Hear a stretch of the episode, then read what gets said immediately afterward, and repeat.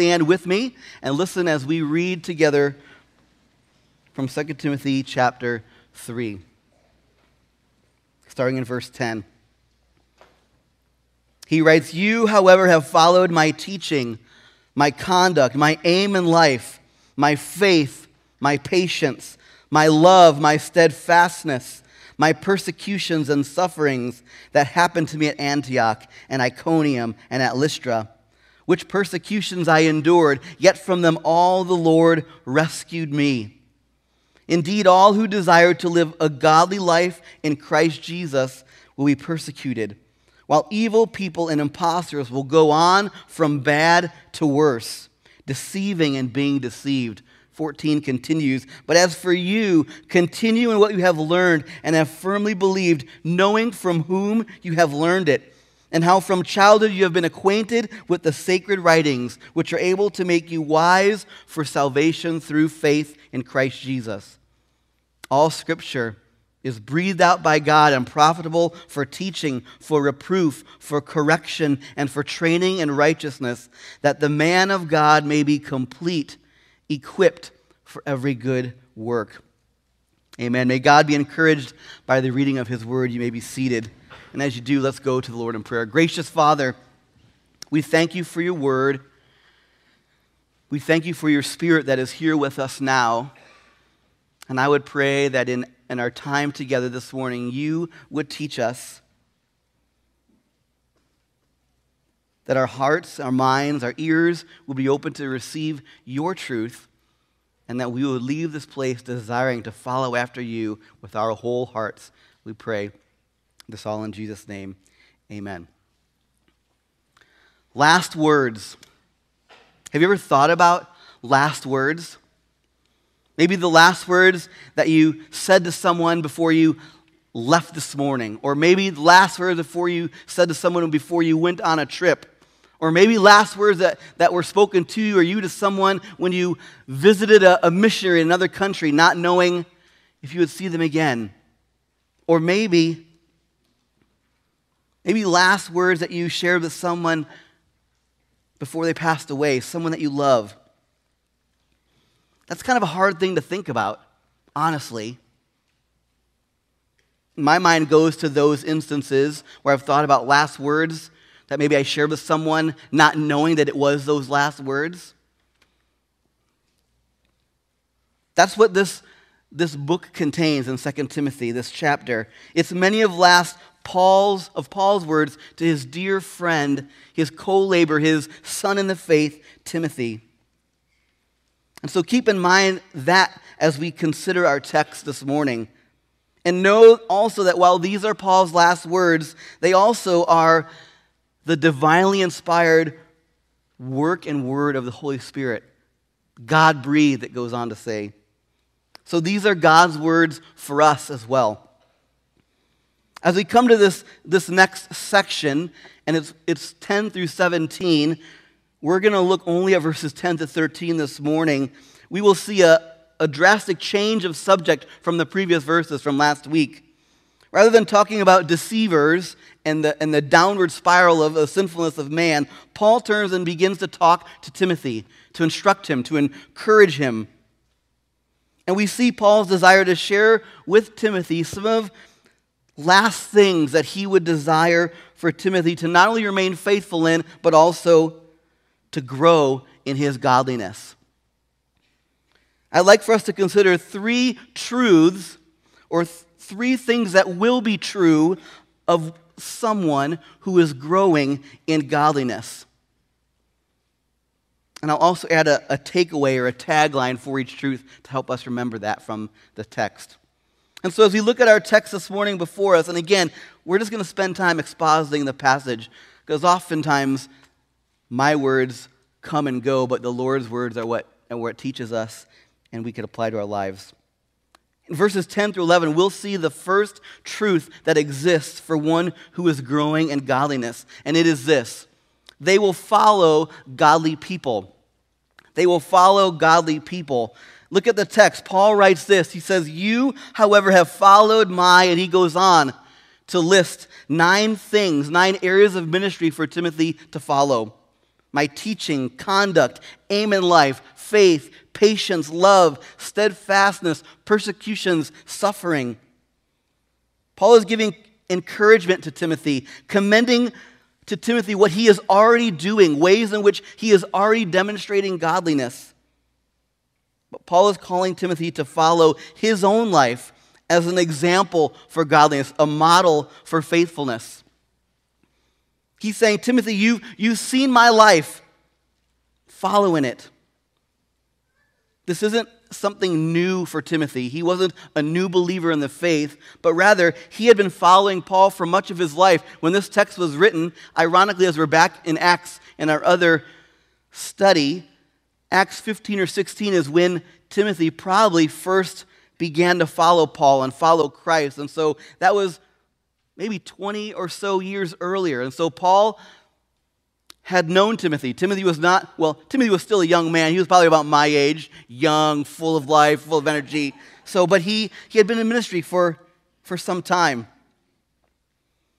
Paul met Timothy in Lystra on a second missionary journey. And from that point on, Timothy became a lifelong disciple of Paul, joining him on, on many of his quests. Paul thought highly of Timothy's ministry. In fact, he would say in other passages of Scripture, in Philippians, he would single out Timothy as one with whom he had a kindred spirit. Philippians 2:19, he would write, "I hope in the Lord Jesus to send Timothy to you soon, so that I too may be cheered by the news of you, for I have no one like him who will be genuinely concerned for your welfare." Or later, he would also write about Timothy that he served with me in the gospel as a son with a father. Timothy had captured Paul's spirit. He had become like Paul's own son. In many ways, we could even say he was a replica, a, a miniature version of Paul. And so, as Paul puts forth these nine aspects of ministry, areas of life that he wanted Timothy to follow after, they are in direct contrast to what he just laid out in the previous verses. Let's look at them together in order. Number one, my teaching. My teaching. Paul was referring simply to the gospel. Follow my gospel, my teaching. Timothy embraced the gospel just like Paul had. He loved the gospel. He was called to teach it and proclaim it. Timothy embraced the glorious truth of Jesus, the Messiah, the one who had come, the fulfillment of the Old Testament promise, who came into the world to save sinners, he would write. It transformed Paul's life. It also transformed Timothy. And so Paul was reminding him continue to pass this on, teaching others as I have taught you. It's a main theme of 2 Timothy, clearly. Back in chapter 1 of 2 Timothy, verse 13, Paul already commanded Timothy to follow the pattern of the sound words, he writes in verse 13. The words that you have heard from me in the, in the faith and the love that are in Christ. In chapter 2, Paul would tell Timothy, and what you have heard from me in the presence of many witnesses, and trust to faithful men who are able to teach others also. This is the main theme of Paul's challenge also as we look ahead in chapter 4, where he writes to Timothy Preach the word. Be ready in season and out of season. Reprove, rebuke, and exhort with complete patience and teaching. Paul is saying, Timothy, you have followed my teaching. The tagline for this is keep on following, keep on learning, keep on growing learning what it means to love the gospel. Number two, my conduct. My conduct. Follow me in my conduct. Paul is simply referring to his life, his manner of living, the way that he lived, how he carried himself. It was so unlike the false teachers in verses 1 through 9. Paul didn't have a love of self as many of the false teachers did. Instead, he did not consider his life of any account as dear to himself.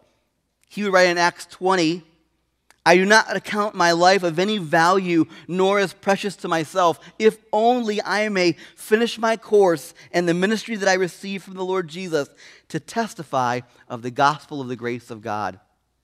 Paul didn't, wasn't a lover of self. Paul didn't love, have a love of money, as many of the false teachers had. Instead, as he would say in Philippians 4, I know how to be brought low, and I know how to abound in, in any and every circumstance, I have learned the secret of facing plenty and hunger, abundance and need. Paul wasn't boastful or arrogant, ungrateful or unholy or unloving. No, Paul lived a life of integrity. His conduct was in sync with his teaching. He did what he said he would do he would say, Timothy, you have followed my teaching and my conduct. Keep on following in these things. Keep on learning in these things. Keep on growing in these things. Number three, my aim in life.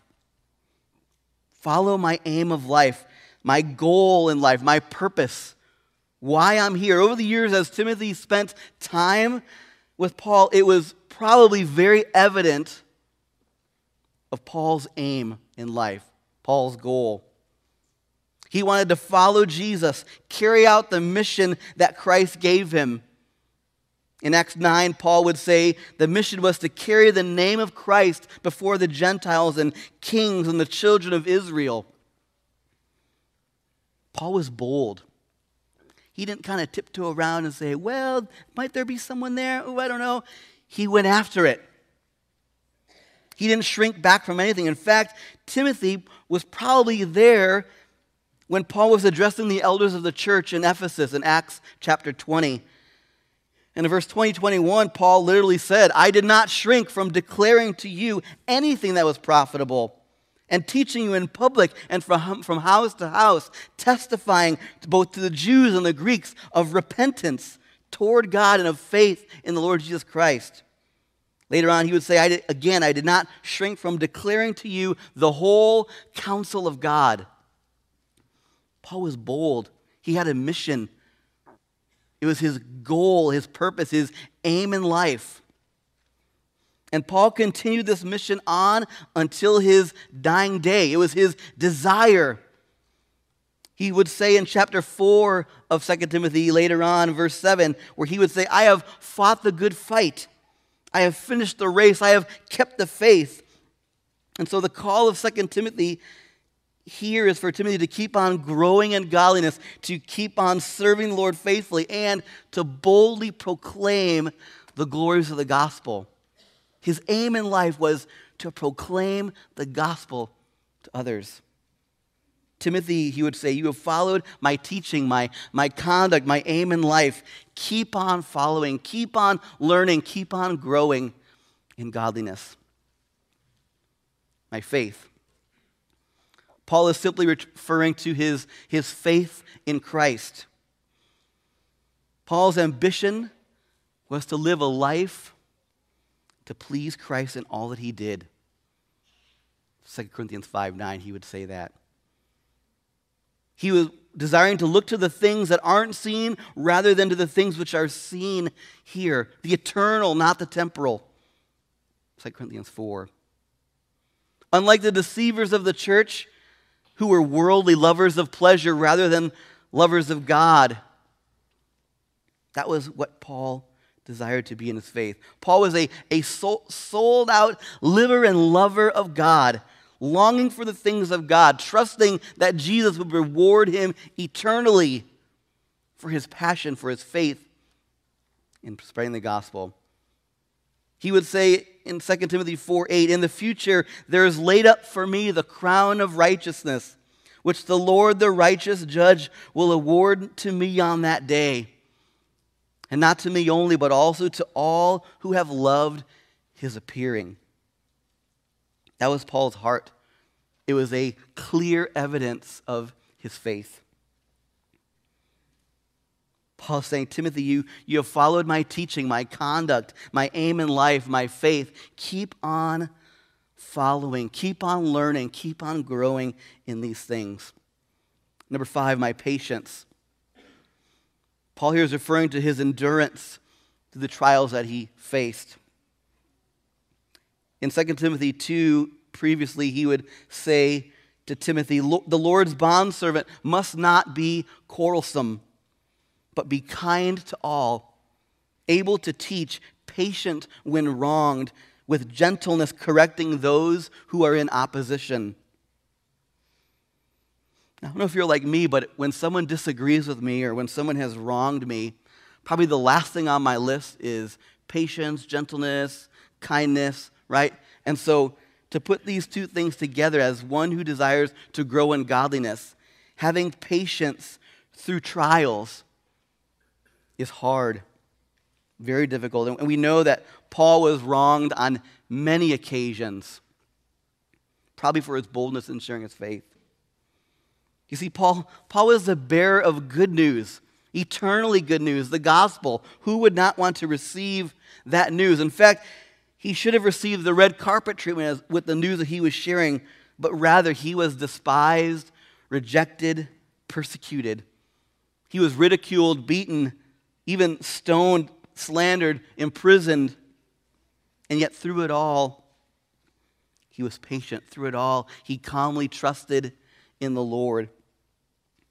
In fact, even as he's writing this to Timothy, he is in prison, calmly awaiting his unjust execution. Timothy, you have followed my teaching, my conduct, my aim in life, my faith, my patience. Keep on following Timothy. Keep on learning. Keep on growing in godliness.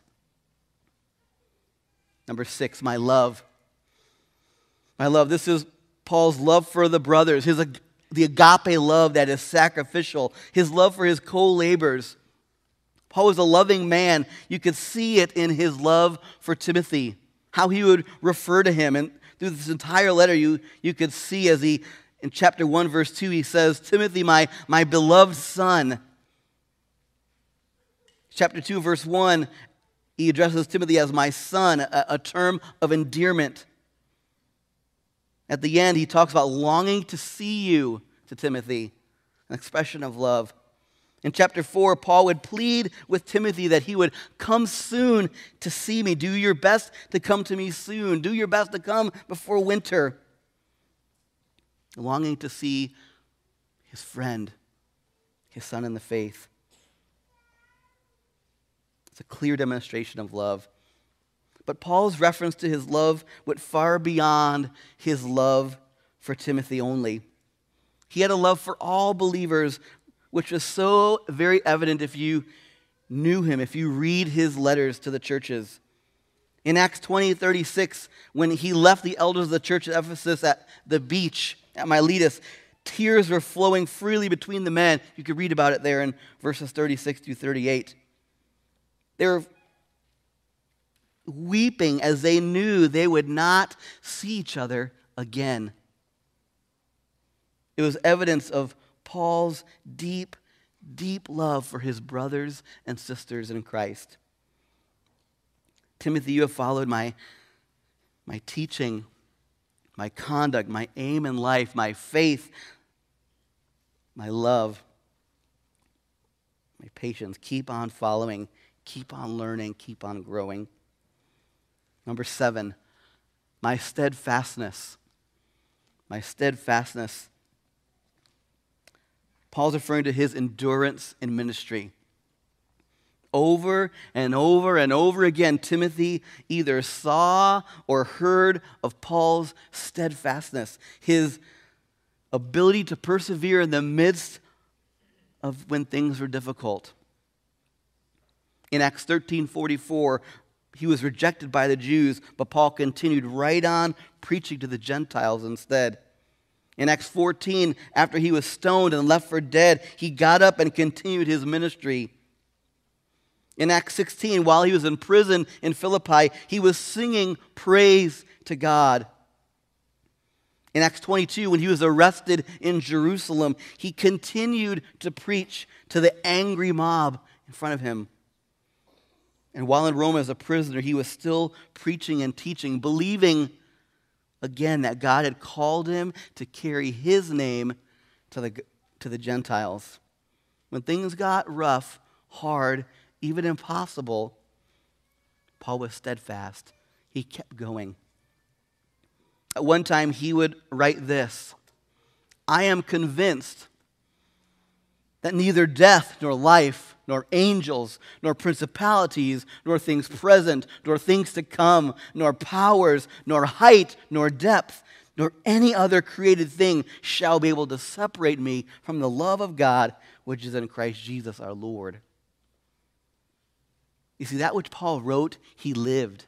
He carried out in the, in the thick and the thin, when it, got, when it was easy and when it was hard, he was steadfast in his pursuit of following after God. Keep on following Timothy. Keep on learning. Keep on growing in all of these things. And then we come to the last two together. I'd like to keep them together as sometimes they're hard to distinguish. And, and Paul elaborates on them a little bit in verse 11. They are persecutions and sufferings. Persecutions and sufferings. By these, Paul is referring to the hardships that he endured at the hands of evil men, those who would oppose the gospel. Continuing on in verse 11, you would, you would see he gives a little attention to those examples of sorts of persecutions and sufferings. He writes, My persecutions and sufferings that happened to me at Antioch, at Iconium, and at Lystra, which persecutions I endured. Now, there's some things that we don't know about Paul's life, although much of it is on display in God's Word. And I'm guessing, even in what we see, it's only a glimpse. But in God's providence, we are made aware of some of these sufferings that he references here. They record in the book of Acts, and perhaps you remember them when, when Daniel preached you chapter 13 and 14 in recent months. His persecution at Antioch is recorded in chapter 13. And at the beginning of that chapter, we see the leaders of the church praying, seeking the leading of the Lord regarding what they should do. And the Holy Spirit said to them in verse 2 Set apart for me Barnabas and Saul for the work to which I have called them. And so off they sailed. And the first place that they came to was Antioch. Antioch, that is in Pisidia. Daniel couldn't remember. I mean, Pisidia, Pisidia, Pisidia. We'll call it Pisidia. When they came there, they entered the synagogue on the Sabbath. And Paul was considered at that point a visiting rabbi. And so he was invited to speak. And he preached Jesus to the congregation. And the Jews were delighted to hear what Paul had said. And it says in verse 42 the people begged that these things would be spoken to them the next Sabbath. And so the next Sabbath, Paul came back, and, and the whole city, including the Gentiles, were there to hear what Paul wanted to say. And the Jews weren't as excited. They were filled with jealousy, it says, and they, they began to contradict Paul and, and blaspheme him. Eventually, the Jews instigated a, a, a, persecution against Paul and Barnabas and drove them out of their district, they would tell us. And we don't know exactly what that means, but I'm guessing it wasn't like a good to see you get out of here. It was, it was probably under physical threat that they had to leave the city. So that was Antioch. The next place that Paul and Barnabas left as they went there was to Iconium. And again, as they entered the synagogue and preached Jesus, some believed the Messiah but others didn't. Chapter 14 would tell us. Again, hostility began to brew against Paul and Barnabas, and an attempt was made by both Gentiles and the Jews with their rulers to mistreat and to stone them. When they heard about this, they fled for their lives and for their safety. That was Iconium. And then they went on to Lystra. Now, Lystra, they also had a great measure of success. But the Jews heard about it and came from Antioch and Iconium following them, and, and they persuaded the crowds, it says in chapter 14, verse 19, that they persuaded the crowds and they stoned Paul and dragged him out of the city, supposing that he was dead. But by God's grace, he didn't die. Instead, he was rejuvenated and got up while the disciples stood around him. I, am trying to picture that in my mind, right? A guy like left for dead, and the disciples are there kind of looking at him, and, and it says he just kind of hopped right up and dusted the dust off his shoes and said, Okay, let's keep on moving, boys. And, and so they, they returned to Lystra and spent the evening before moving on the next day to Derbe. The next day, they left for Derbe. These are the things that Paul is talking about in verse 11. It didn't, it didn't keep him from sharing the gospel. He went from one city to the next to the next, enduring the persecution, the suffering, in order to advance the gospel. This wasn't pleasant. Timothy full well knew what this meant, what this looked like. And I would guess Timothy would probably, as a pastor, was experiencing some of these things in his own ministry as well, at least to some degree. And so Paul was being very upfront with Timothy what it would mean, what it would mean to follow after God, to grow in godliness, to follow Paul's example of at all cost sharing the gospel with the world. This is where we will see the second thing that, that is true or that, that will exist for one who is growing in godliness. The first is that they will follow godly people, keep on following, keep on learning, keep on growing. The second is they will face guaranteed persecution. They will face guaranteed persecution. Look with me at verses 12 and 13. In verse 12, Paul would write, Indeed, all who desire to live godly in Christ Jesus will be persecuted. When Paul returned home from his first missionary journey, he returned back the same way that he came through Lystra, through Iconium, through Antioch. And as he did, it says he was strengthening the souls of the disciples, encouraging them to continue in, the faith, even saying, through, through many tribulations, we must enter the kingdom of God. This kind of sounds like the promise of verse 12 we just read. Indeed, all who desire to live godly in Christ will be persecuted. This is kind of that promise that we don't really want to see in, on a bumper sticker or framed on a wall in your house. It's not a book title that would make a, a top 10 list from a Christian publisher. You know, we would rather hear promises like God's promise of love, God's promise of forgiveness, His promise to guide and protect us. These are good, and I love these promises that are true and comforting. But there's also this hard promise to hear and to honestly to think about. And yet here it is in verse 12, front and center. Living godly in Christ will result in being persecuted. Expect it. Don't be surprised when it comes. In 1 Peter 4, Paul, or pardon me, Peter would say, Beloved, do not be surprised at the fire ordeal among you, which comes upon you for your testing, as though some strange thing were happening to you. It's going to happen, going to come. Be ready for it. Timothy would encourage, Paul would encourage Timothy to follow his persecutions and suffering, telling him, continue on, finish the fight, finish the course, press on The tagline for this would be keep on following, keep on living, keep on growing. Live for God. Don't give up. And now we come to verse 13.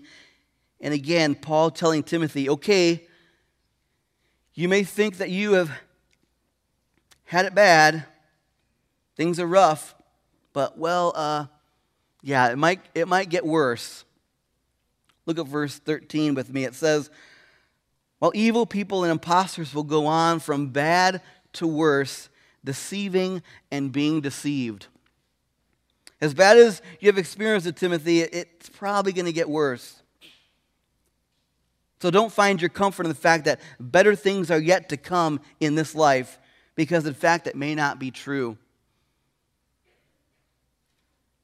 See, the, fir- the first thing to know is it's an eternal focus, right? It's, it's looking beyond the temporary, beyond the, the material, thinking unlike those in verses 1 through 9 that were lovers of self and lovers of pleasure and, and desiring for things upon themselves. This eternal perspective looks beyond the praise of men, beyond acceptance by them. So, this leads us to the third truth that exists for one who is desiring to grow in godliness. They can fall upon God's promises. They can fall upon God's promises. Now, you may have noticed that we skipped a phrase in our text. Maybe you didn't notice that, and I just woke you up. But you can find comfort in this phrase that we skipped over as we look back at verse 11 what Paul writes, and he talks about my, my persecutions and my sufferings that happened to me at Antioch, at Iconium, at Lystra, which persecutions I endured. And then he says this Yet from them all the Lord rescued me. From them all the Lord rescued me. This is the promise that God will rescue you from your trials and tribulations. Out of them all, the Lord will rescue you. Paul would say. In 4, chapter 4, verse 16 to 18, Paul would write, At my first offense, no one came to stand by me, but all deserted. May it not be charged against them, but the Lord stood by me and strengthened me, so that through me the message might be fully proclaimed and all the Gentiles might hear it. So I was rescued from the lion's mouth. The Lord will rescue me from every evil deed and bring me safely into his heavenly kingdom. To him be the glory forever and ever. Amen. That's what Paul writes as he thinks about the persecution, the suffering he was enduring. What's the promise? What's the end, Lord? How, how does this end for me? I, hope he will be brought safely into his heavenly kingdom. The, the Lord will rescue out of those things. It doesn't, it doesn't mean removed from you, taken away from you. It, it doesn't mean if you endure this, you will receive tenfold of, of blessings or whatnot. That's, that's not what the promise is. It's not a, a prosperity type of exchange, right? You do this for me, you endure this, and, and then the reward is going to come. That's not what the promise is. The promise is that the Lord is going to be with you and strengthen you. He's going to allow you to go through that, to learn what He desires for you to learn, to live in the way that He's called you to live, to allow you to continue to grow in the way that He wants you to go. The tagline for this is, is keep on following, keep on leaning, keep on growing. When life is hard, when things are difficult, when things seem impossible, the Lord calls upon us. He has promised us we can lean upon Him because He cares for us. He loves us. He will hold us up, He will rescue us. What a promise! God will rescue you, God will stand by you, God will strengthen you. He will accomplish His purpose through you and ultimately bring you safely into His kingdom. That's the promise that we have. Now, maybe you're here this morning and you, and you hear these truths, these ways to grow in godliness, and you would say, Well, I'm not on that path, or I'm not sure if I follow godly people, or I'm not sure if, if, if I've endured persecution for my, for my faith. Boy, I'm ready to, I'm ready to claim that promise. Now, I think in order to start on this path of growing at godliness, it begins, it must begin with coming to God in faith, with acknowledging our need for a Savior that only He can satisfy, that only He can fill. Because apart, apart from that, all we are following is godless practices and, and rituals or exercises to help us feel better about ourselves that will, in the end, lead us to nothing. And so this morning, as, as we look at these things, let me just ask who, who are you following this morning? Who are people in your lives that you are seeking to model your life after?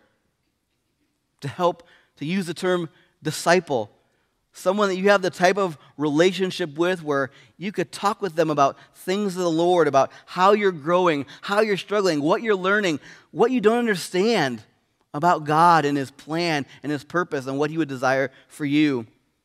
That's an easy way for us to begin to grow in godliness. It also recognizes that we will face persecution, and it's not. It's not the whole, well, was that persecution? I don't know. Oh, that could have been. No, I think you're going to know, right? If you're living for God, sold out in your life and your love for the Savior, man, you're going to you're going to endure it. There's no time like now. We're in the last days, as this passage is about, of being in opposition towards those who would desire to follow after God. And so if, if you're passionate about following after God, it's going to come. And so we have to be ready for that, to live for Him. But we could rest in the comfort that we could fall upon God's grace. We're going to fail, we're going to lack faith, but God, in His grace, offers us those many other promises as well, right? Forgiveness love, guidance, safety. So this morning, if you have not come to the place where you've placed your faith and trust in Christ, begun on the path of growing in godliness, I would love to talk with you. Love to talk with you so that you could know how to grow in godliness, how to be a follower of Christ, a faith, and live faithfully in these last days. Let's pray together. Father, we love you. We are thankful for your word that instructs us, that teaches us, that shows us our, our weaknesses and our, and our faults and our inadequacies. But Lord, it also shows us that there is, that there is hope in you, there is joy in you, there is comfort that is found in you, in your promises. And so this morning, as we have heard your word, learned from it, may you be faithful. May you show us your faithfulness to call us to yourselves and enable us for what you ask us to do. Thank you for this time, we pray. In Jesus' name, amen. We're going to sing a couple more songs together, and so let's stand as we do that. When I fear my faith may fail, he will hold me fast. Let's sing together.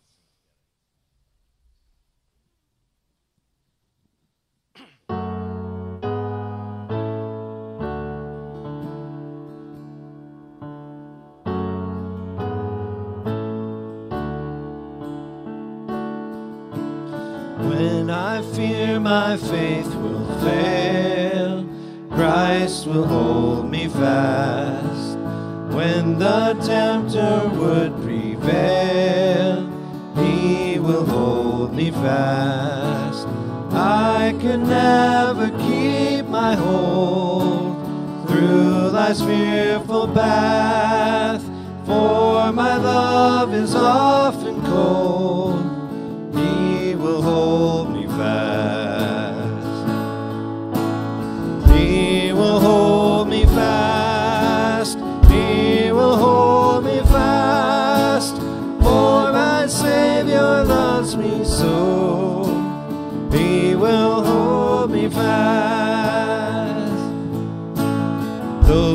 Saves are his delight. Christ will hold me fast precious in his holy sight. He will hold me fast. He'll not let my soul be lost. His promises shall last. Bought by him at such a cost.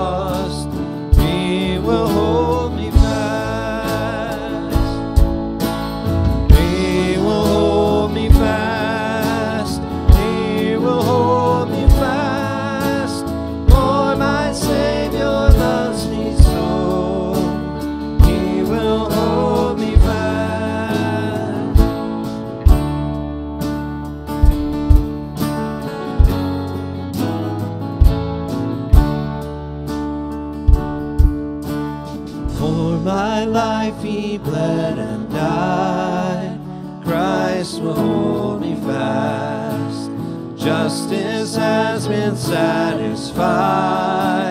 He will hold me fast. Race with him to endless life. He will hold me fast.